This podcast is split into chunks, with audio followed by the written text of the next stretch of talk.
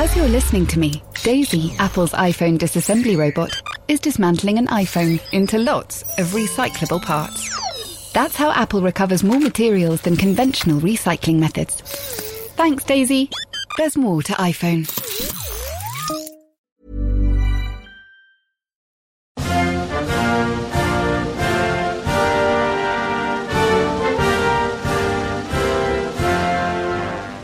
After a phenomenal four weeks in France, it is the Tour de Four for the USA. Champions of the world once again. It's been a tournament that could be a game changer for the women's game. But for now, it's the same old name on the World Cup trophy.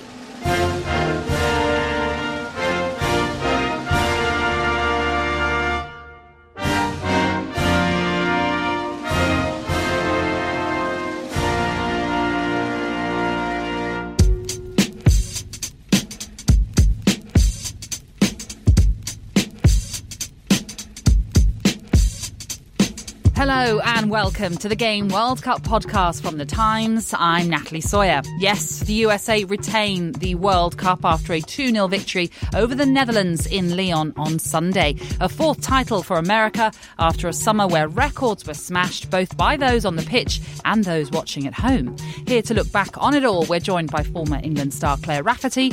Down the line from France from the Sunday Times, we also have Rebecca Myers, plus women's football reporter for The Times, it's Molly Hudson. Later on, we'll be picking out our own highlights and lowlights from the tournament.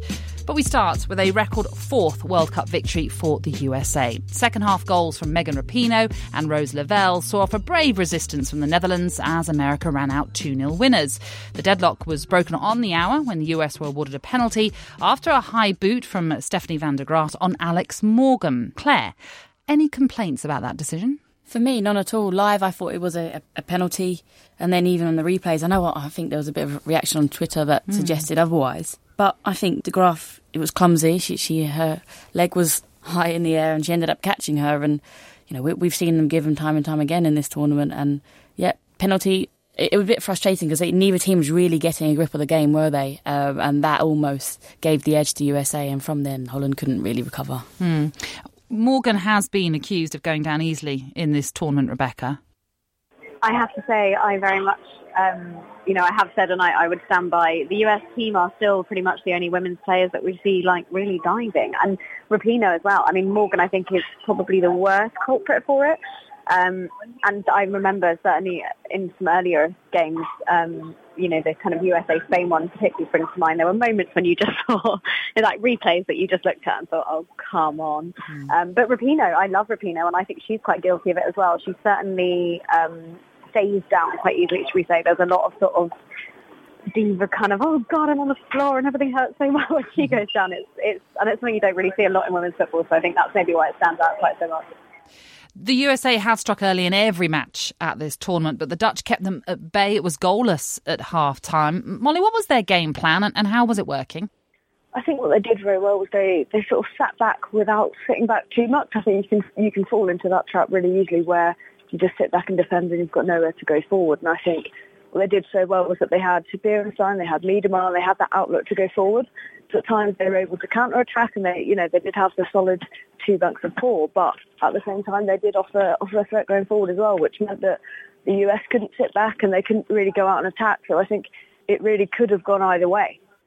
Well, Rapinoe was that stepped up for that uh, penalty, becoming the oldest goal scorer in a Women's World Cup final. It was fitting for her to have her say on the final day. Claire, for you, is she the star of the tournament? Yeah, what a woman. Uh, she really has embraced the platform and the stage she's been given, and it almost did become a bit of a stage, didn't it? Because um, it was a bit of pantomime. Obviously, she had the, the debate uh, with Donald Trump, um, who, who then told her to, you know, stop talking until she actually wins, and then to be able to step up and score a penalty under not just the, the pressure of your, your whole nation, but the whole world now is watching you because of that, because it's been very visible. And to be able to do that and have such mental strength, I mean, hats off to her. She really stands up for equal rights, LGBT. She's very outspoken. And yeah, player of the tournament for me, it, what a way to end. She, what does she get? Golden boot, mm-hmm. golden everything golden going. ball, yeah. golden boot. She so, did win everything. Fantastic player. Rebecca, how do you sum up her impact on the women's game? I mean, I think her impact has been actually immeasurable this World Cup because she's become that sort of cult figure, that icon of, of the game that I think women's football doesn't always have. Um, I mean, people who literally probably wouldn't have engaged in the World Cup at all have been, you know, captured, you know, their imaginations. Megan Rapinoe sort of captured their hearts in a way. I had so, I saw so many sort of women on Twitter who maybe don't necessarily watch the games themselves coming on board with her views and her stance and her activism. And I think she's become that sort of global icon figure that just drives the the image and the um, the popularity of the women's game through the roof. Um, she was she was on the front page of the Times today, and I just think it's this glorious photograph. I'm tempted to sort of frame it to be honest. I just think you it's hard to find a footballer in any tournament, male or, female, who becomes enough of a personality to go on the front page of the papers that aren't from the country they're born in, if that makes sense. You know, she's not British she's on every single front page this morning. Um, I just think she, we, we probably won't be able to register quite how much of an impact she's had until, um, until we all kind of, you know, go home, have some space and think about this tournament. Yeah, that is an iconic image of Rapinoe that you're you're referring to there. It may be her last World Cup. The second goal came from Rose Lavelle, and she certainly looks like someone with a bright future, Claire. Yeah, what an elegant player as well. Her balance, her ability to, to drop a shoulder and beat someone. That goal was fantastic. Such a such a young player, and to be that, that bold and fearless, to, to pick the ball up the way she did and drive forward, and then have the the calm, cool head to slot it away against the goalkeeper, who was absolutely fantastic. I mean, you could see if there was a few examples of, of her inexperience where she'd lose the ball in, in areas that she probably shouldn't do, but what a team she has around her to learn from um, and, and, this is the next generation of, of American players coming through. We have the likes of Rapinoe, Morgan leading, but then we have these these youngsters coming through who, arguably, we, would love to be in that same position in England. Yes, we do have the, the potential, don't we, with the likes of Georgia Stanway, but we need these our big players now to step up, just like the Americans are. Uh, Molly, a word for Jill Ellis, the first manager to win the Women's World Cup twice. She's such a, a cool, calming influence where, you know, a lot of our players have have taken the headlines and have, have discussed such a lot of things and made made political statements and equality and Jill sort of does all that, but she does it in a way that, that doesn't take the headlines. She just she says it in a calm way and she she sort of she she's she's changing the game for women just by doing what she does. And I think, you know, her being not only the first first coach but the first women's coach to to win two in a row is just an incredible achievement. And I think it, it's made all the more incredible because, you know, she had to move away from England just, just to play football, let alone coach it. And I think, you know, she must be so proud that she made that big, big decision growing up because that, you know, that made her into the coach and the, the amazing coach that she is now. The US remain the benchmark in women's football, but they were tested in this tournament. Claire, do you think that the gap is perhaps uh, shortening between the US and the rest of the world? Yeah, Jill Ellis said that this is the toughest World Cup so far, um, and that's because you know all these teams are, are evolving and growing. The level of professionalism in, in European teams, in particular, the likes of uh, Italy and England, France, you know, the contact hours. We say it time and time again. Is USA have always have almost been pro because of their college programs. That their exposure to football, or soccer, whatever you want to call it, is, is 10 times more than, than some of our youngsters. But that's changing now.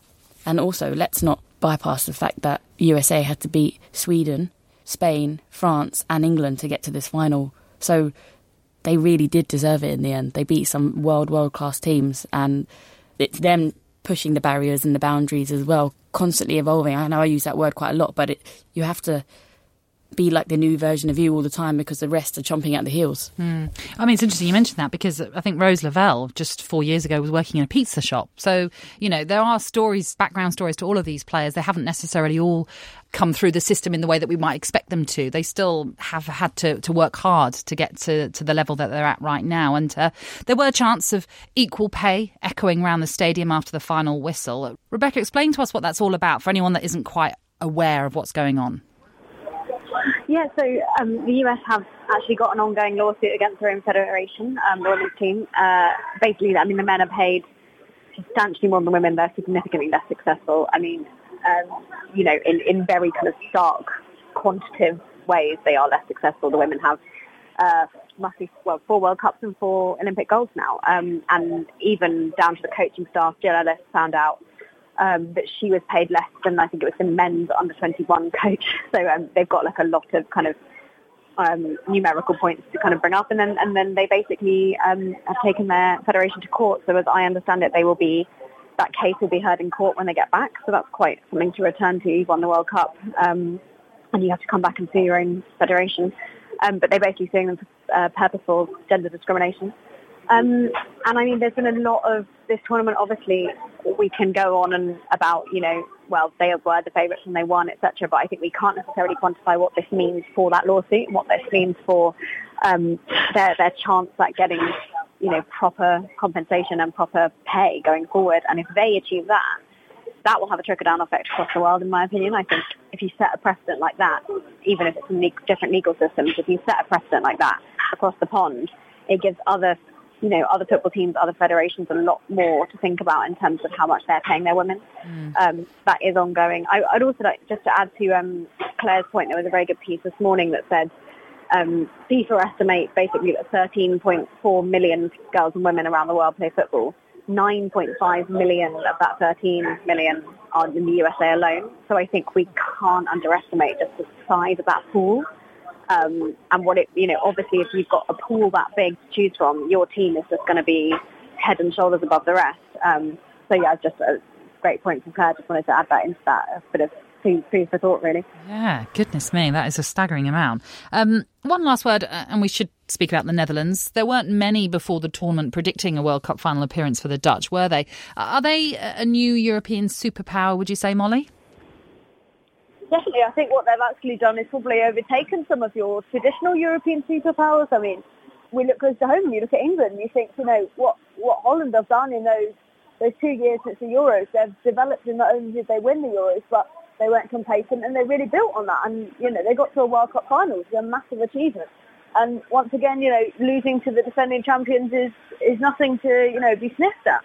And I think you know, Germany are, are uh, perhaps at a rebuilding stage and haven't quite been the superpower they once was. And, you know, you, you have your Sweden, your Norway, so those countries that have always been there or thereabouts. But I think Holland are probably overtaking all of those. And I think they, you know, they'll, they'll be massively excited going, going forward. It's a first ever Olympic qualification, which is another huge milestone. And I think they'll just be really excited. They've got such a, such a big range of talent there. I think Sarina was saying last night that uh, the the average age of the squad is still under 26 or something like that, which is which is scary, really. That you know they've achieved all of this. You look at Vivianne Miedema, just 22, and she's you know already all-time uh, record goal scorer. So I think the the potential is there for them to go on and, and be even better than they've already shown. As you're listening to me, Daisy, Apple's iPhone disassembly robot, is dismantling an iPhone into lots of recyclable parts. That's how Apple recovers more materials than conventional recycling methods. Thanks, Daisy.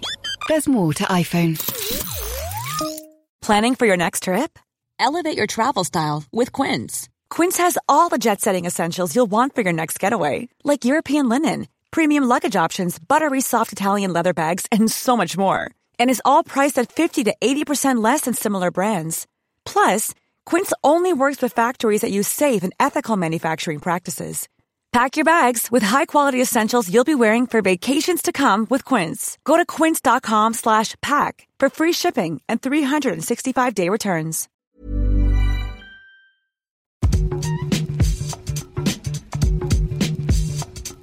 It's time now to look back at a memorable month in France. 11.7 million TV viewers in the UK watch England's semi final defeat to the USA, perhaps the peak of engagement in women's football in the modern era.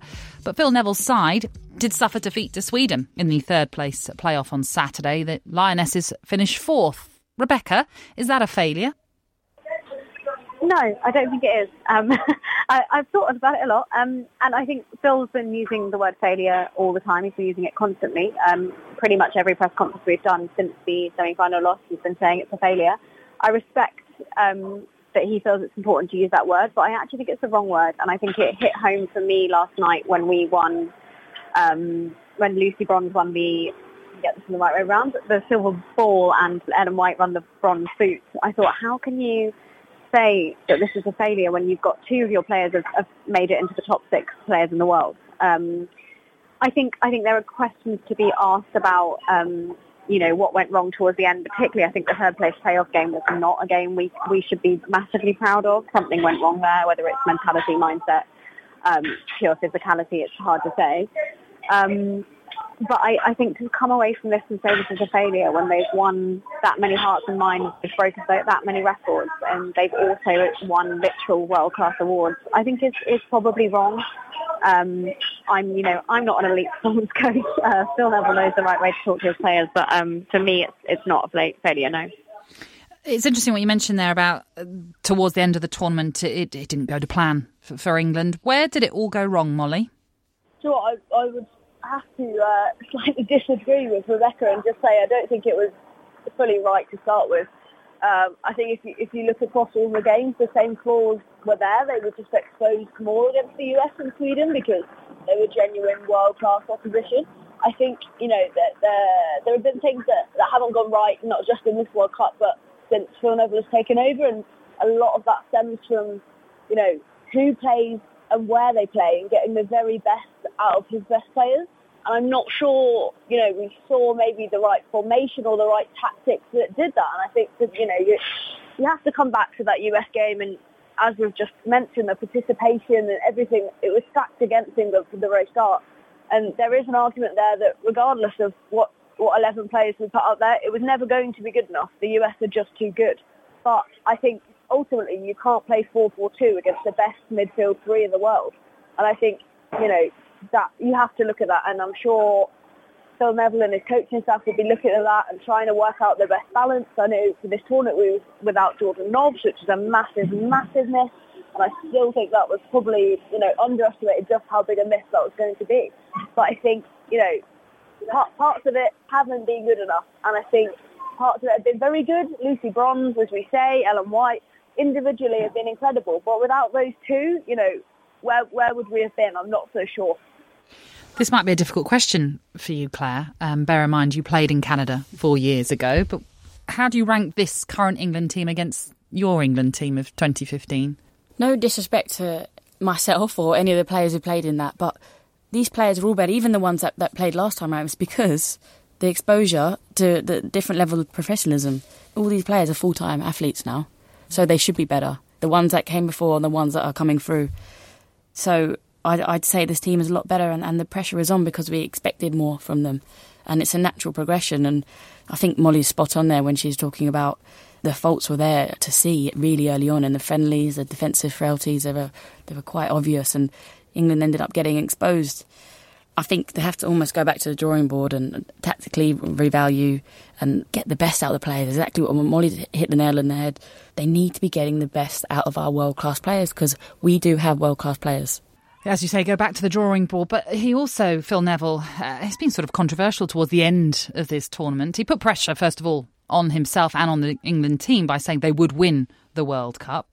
Then he obviously suggested it would be a failure if they didn't win the World Cup and that they didn't win the third place playoff. It might be a failure as well. And then he referred to that third place playoff as nonsense. I'm sure you didn't agree with any of that, Claire, especially the nonsense part with no, the third no, place no. playoff. I think, look, it was it's clearly an emotional reaction. Um, he's contradicted himself, yes, because he said how important, you know, finishing as as close to first as possible. But third place for me and everyone in that team is one of the proudest moments of my whole career. So for someone to devalue that, it did kind of hit a nerve a little bit. But I think Phil Neville's been great in the press. We've said it time and time again. Yes, he has been outspoken about their desire to win and, and the fact that they think they can. And I think he's had to do that actually because we need to start talking about the potential that we have and turning it into into reality. And unfortunately, we, we did miss out. But the Americans do it. it. It's that winning mentality. They they talk a lot about winning, and England, you know, they do need to need to do that as well. It, I think it's an important transition. So I wouldn't never fault him for, for that. But obviously, the the nonsense comment, I think he, you know, he he said that they went there to win gold, but so did we last time. So it's, it, I think it's just a bit of a flippant comment, and. Mm. Uh, I'll forgive him. yeah, you'll forgive him. And you'll happily show him your bronze medal oh, yeah. if he wants to see it next time after winning that third place playoff in 2015. Just a final word on Phil Neville, Rebecca. Is he still the man to be leading England going forward? Yeah, I do think so. I think he has been um, very impressive, like Claire said, in the media. I think, as Molly touched on, there are tactical things that obviously need looking at, particularly that really odd change of formation for the, the US. I think that was a tactical error. But I think in terms of man management, he has been superb. I've been so impressed. Um, I think, you know, members of the public have been impressed. I've actually, I heard yesterday someone was telling me that the US team were really impressed. A US journalist I was chatting to in the media centre was saying that the US players absolutely love him. They think he's brilliant, which is really interesting in itself because obviously their standard is so high. But I think what they see in him is someone who is hungry to win. And obviously they have that in spades. That's why they're champions this morning. But they obviously look at him and see some kind of similar character traits, as, as it were. So I think in that sense we should be we should be hanging on to him. Um, but no, I think he I think he cares enough, and I think he will take this to heart. I think he will go back and he will ask himself hard questions and he will look at this, as he said he will, as a failure, but also as a failure himself. So um, I think he could do brilliantly at, at the Olympics if he sorts out these problems. And Karen Carney, of course, announced her retirement prior to that game on Saturday. She ends her England career on 144 caps. Only Fara Williams has won more. Claire, if you can, try and sum up Karen's significance to women's football in this country. Ugh, where do I start? Um, incredibly driven individual, very mentally strong, fiercely competitive, but at the same time very, very humble, down to earth, a realist. I think the, the impact she has had is just immeasurable. She's seen the, the game transition um, and transform in, into into full time um, sport, and I think it's, it's it's a shame. It was sad to to kind of see her go and knowing she was very emotional, and then obviously not being able to succeed in that last game and get the bronze medal was was quite hard for her to swallow. But you know, it's an end of an era, and I actually spoke to her yesterday, and she it was a bit of an emotional rally call, and it was only a conversation between us two, and she was just saying how you know this World Cup actually. The experienced players have, have been the one everyone's been leaning on, so it's time for these young ones to stand up and be counted for. Molly, we, have got to talk about the WSL, and, and, you've written in the Times this morning about it being in turmoil. It all sounds very worrying. What, what is the situation?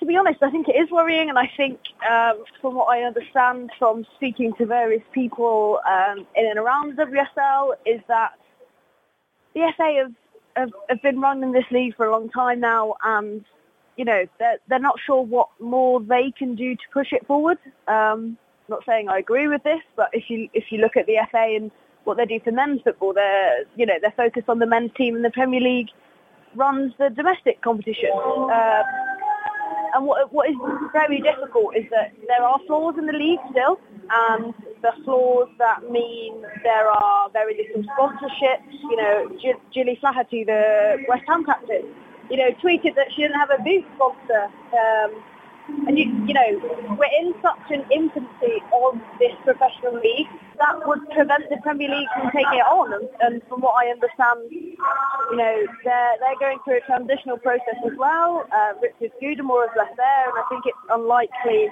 that anything will move forward until his permanent successor is found.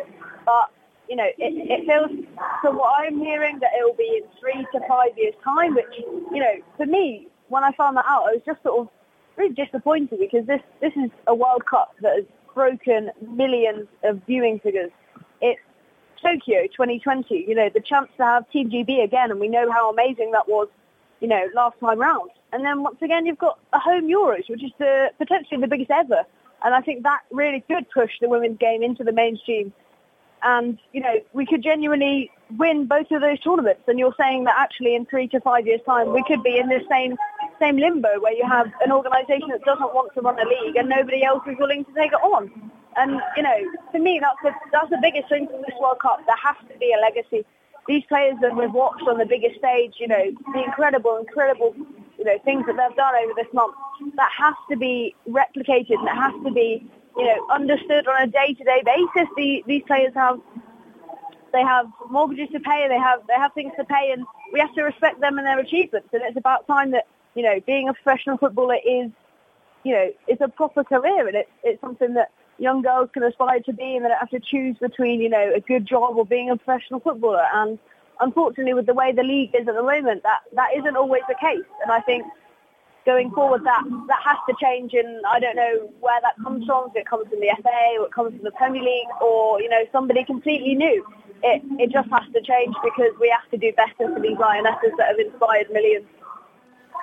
Absolutely, and, and it is, uh, having read your article, Molly, it is a very, in some ways, depressing read because, as you say, the FA have said that they can't they're not, they're not able to take the, the game forward. But as you say, three to five years for the Premier League to perhaps take the WSL on will lose momentum from this World Cup, Claire. That that's not what we want to be hearing. When, as Molly said, we want a legacy. Well, if that happens, then we're just going to be in the same situation next World Cup, and, and we're going to miss capitalising on, on the Olympics, which is fantastic last time around in London 2012. That was a real game changer. But if we can't utilise this, as you say, momentum, then it almost feels like what's the point? Yeah, it's certainly not something we want to be hearing. But let's reflect on this World Cup once again and, and perhaps be in a lighter mood. Let's ask all of you for your your favourites, should we say? Let's start with your favourite player. Uh, Rebecca, who stood out for you? I love Ellen White. I do. I know it's a it's an obvious choice, but I just think i I just think we've seen her completely blossom, and I think also obviously there's an element of complete heartbreak in, in terms of having those two goals disallowed at such crucial points. But she's just been pure class. Like she's been class to work with, to interview, to um, to cover, to watch on the pitch. She's just, I think she's just been head and shoulders above the rest. Um, but also, I've absolutely loved Rose Lavelle. I remember I saw um, I saw her in the USA Spain game. That was the first USA game I watched, and I just sat there and thought, who on earth is this girl? Mm-hmm. Like she's just so she's just so electric on the pitch. And she, I mean, there was someone wrote, I think it was Rachel Brown-Finnis said during the England game that she just basically had a field day with England, you know, with the England setup because she was like, how can I tear this pitch to shreds? but I just think she's been a joy to watch and she's a really like sparky player who I, I would just love to get and see more of. Molly, who do you think uh, was the, the best player that we've seen?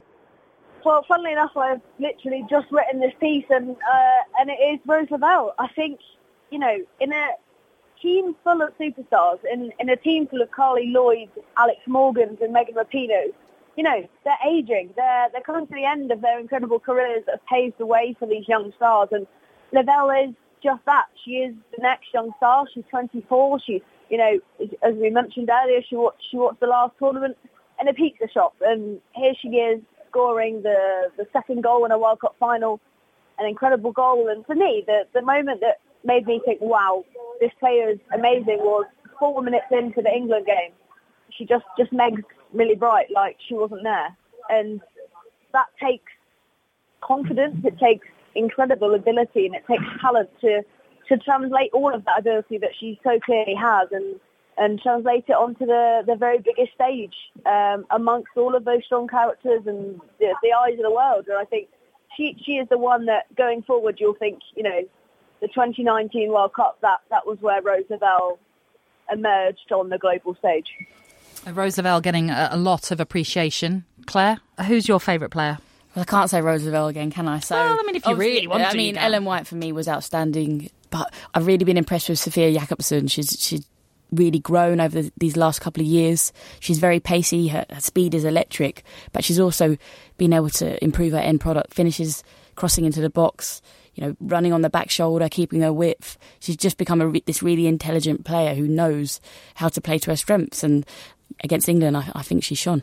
Okay, now we all wanted the Lionesses to do well, so I'm assuming that is all of our favourite team at this World Cup. So, other than England, who would you say has been your standout nation uh, over this uh, last month? I'll start with Molly.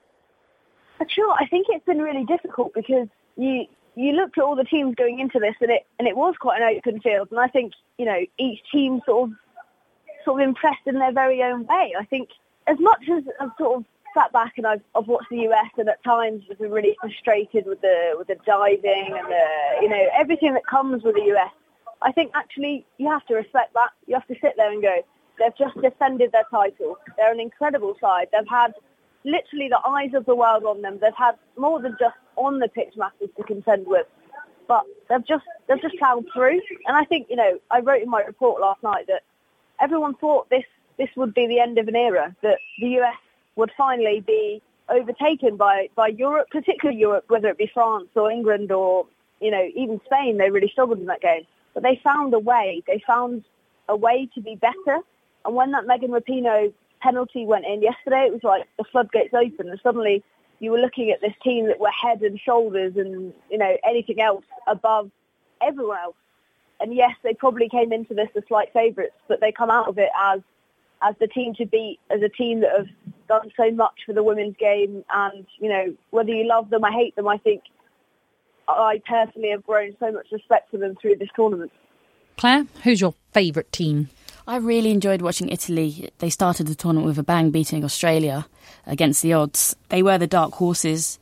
You know, they were brave. They were tactically astute. In the end, they did run out of legs against Holland, um, and they played into their arms a little bit, conceding a lot of set pieces. But they're obviously in a massive moment for Italian football. The investment's increasing. They're attracting a lot more foreign players, and I'm I'm, I'm really excited to watch them grow as a nation. And, and um, I hope that they can qualify for the Euros, and we'll, we'll see them shine there. And Rebecca, which nation gets your nod?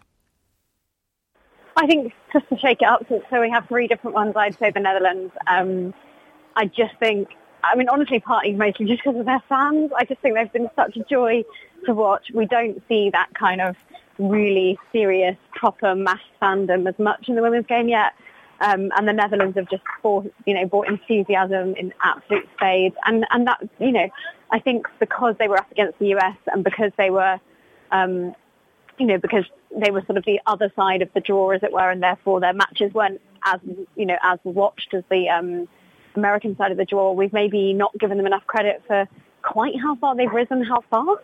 Um, it really is extraordinary. I mean, if, if England had risen like that and done what they've done, we'd never hear the end of it. So I think they're going to be ones to watch. Like Molly said, they're super young. They've got Vivianne Miedema, who's just a superstar. So I think for me, um, yeah, they've just been they've been absolutely great to see. And any team that can hold the USA to nil nil and go out at half time with that, you've you've got to respect that. There have been some cracking goals. Which one has been the best, Claire? Obviously, the World Cup final goal of, of Rose Lavelle was mm. fantastic, but for me, I really enjoyed Lucy Bronze's strike against Norway, mainly because it was just like deja vu sitting there watching it against Norway, exactly same situation, exactly same type of goal as last time. And there's a lot of pressure on, on someone who's been called a world class player to, to rise to the occasion. And I think in Lucy scoring that goal in, mm-hmm. in such a fantastic fashion really solidified her, her platform on, on the stage in the world class level so yeah, that for me was the outstanding goal. Rebecca, what about your favourite goal? Um, yeah, I mean, I did. I did put in Sunday's paper that Lucy's was mine, so I will, I'll also say that. But I did love. Um, I love Fran Kirby's. I mean, I know we lost the match, and so it's overshadowed by that. But I think Fran has had a tricky tournament, and she hasn't sort of blossomed and come into her own and looked like a relaxed player. Um, and then she just did this brilliant goal that just looked like it looked like a Fran Kirby goal. It looked like a goal that she would have done, you know, a couple of years ago um, in the league and stuff. It, it was it was really a sort of signature goal from her, and, and that and that made me really happy to see. And Molly, which goal stands out for you? I think for pure technique, you know, I can't argue with Claire and Rebecca and see past that Lucy Bronze goal. But for me, for the moment and what it could have meant, you know, it, it went on to mean nothing. But it was the the Ellen White equaliser against the US, and it was, you know, we were utterly outplayed, and there pops up Ellen, scores, and you, you know, for that split second, you thought, could we? Could you do it? and for me, that's something that I'll always remember. I'm just going to add another one in. It's a slightly controversial one because obviously we know what happened with Cameroon when they took on England in the knockout stage. But if you remember the group stage and their final game, Cameroon against New Zealand, Ajara Nchout uh, secure Cameroon's place in the last 16 with a superb goal. She cut past two defenders and then sort of curled the ball uh, into the net. There was so much pressure on it as well because it was an injury time winner. They they had to win to pretty much secure their place in the last 16. So that one sort of stands out for me as well. But uh, there have been some uh, tremendous goals. We've been very fortunate with that. What do you think has made this World Cup, France 2019, unique, Rebecca? Actually, one of the things I did want to touch on, and when you talk about kind of best goals, is actually how good you know, how some of the best saves essentially have been. And one thing I think has really stood out from this tournament, which I think does set it apart from from previous tournaments, is the level of um, kind of interest and hype and exposure around the goalkeepers. There's been loads and loads of kind of love for the goalkeepers, which is hard enough to get in any tournament, you know, men's tournaments as well. Um, but I think female goalkeepers have historically so, you know, been that kind of easy um, scapegoat, been the easy sort of, oh, well, women can't save, or, you know, whatever the arguments are.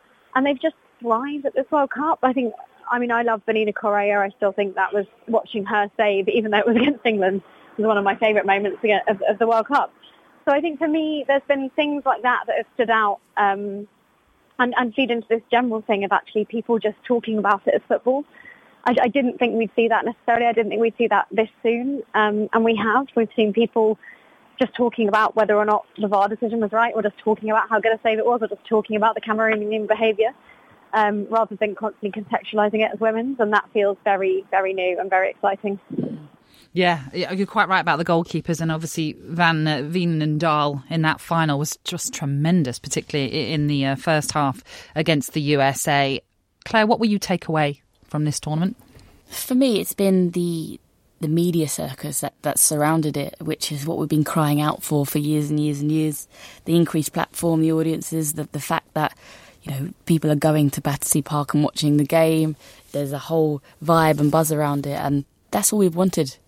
You know, we've been fighting for it for years and years and years, and for people to be filling back pages with stories about women's football, for Megan Rapinoe to be on the front of the Times newspaper, that's incredible and um, I, I, just hope we can continue like this. Mm. Molly, what will you remember from France 2019? I think there's two that will stick with me. I think the, the first is, you know, myself and Rebecca were actually lucky enough to go to France, USA, and to actually be in that stadium and see how much it meant and feel how much it meant. It was just the most incredible thing to be a part of, and and to see that, you know, this this wasn't women's football. It was just football and every single person in that ground is desperate for their team to win. And, you know, you don't always get that. There's a bit of, you know, we're proud of you whether you won or lost. No, the, the you know, both of those sides were desperate to win. And I think um, that's so important for the game. Um, and I also think that the other moment for me was probably um, the fact that before that US-England game, I was sat on the floor of a press conference room and there were just press everywhere. There was there was cameras, there was written press, the BBC, Sky, everybody you could think of. And I just remember sitting there and thinking, wow, this, this many people care. And like Claire said, I think that that's part of the legacy of this tournament. That yes, of course, you, you're not going to get that every game, and you're not going to get it in the Super League, but actually for that moment, it was like every single person cared, and everyone was there and living it and breathing it.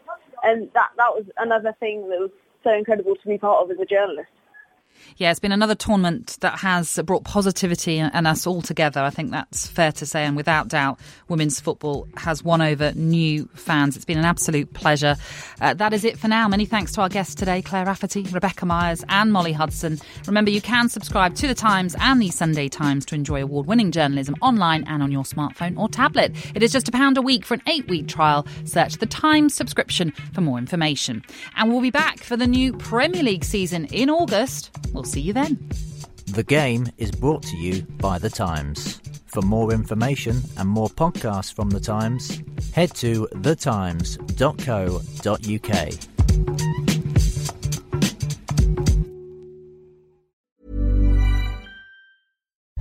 As you're listening to me, Daisy, Apple's iPhone disassembly robot, is dismantling an iPhone into lots of recyclable parts. That's how Apple recovers more materials than conventional recycling methods. Thanks, Daisy. There's more to iPhone.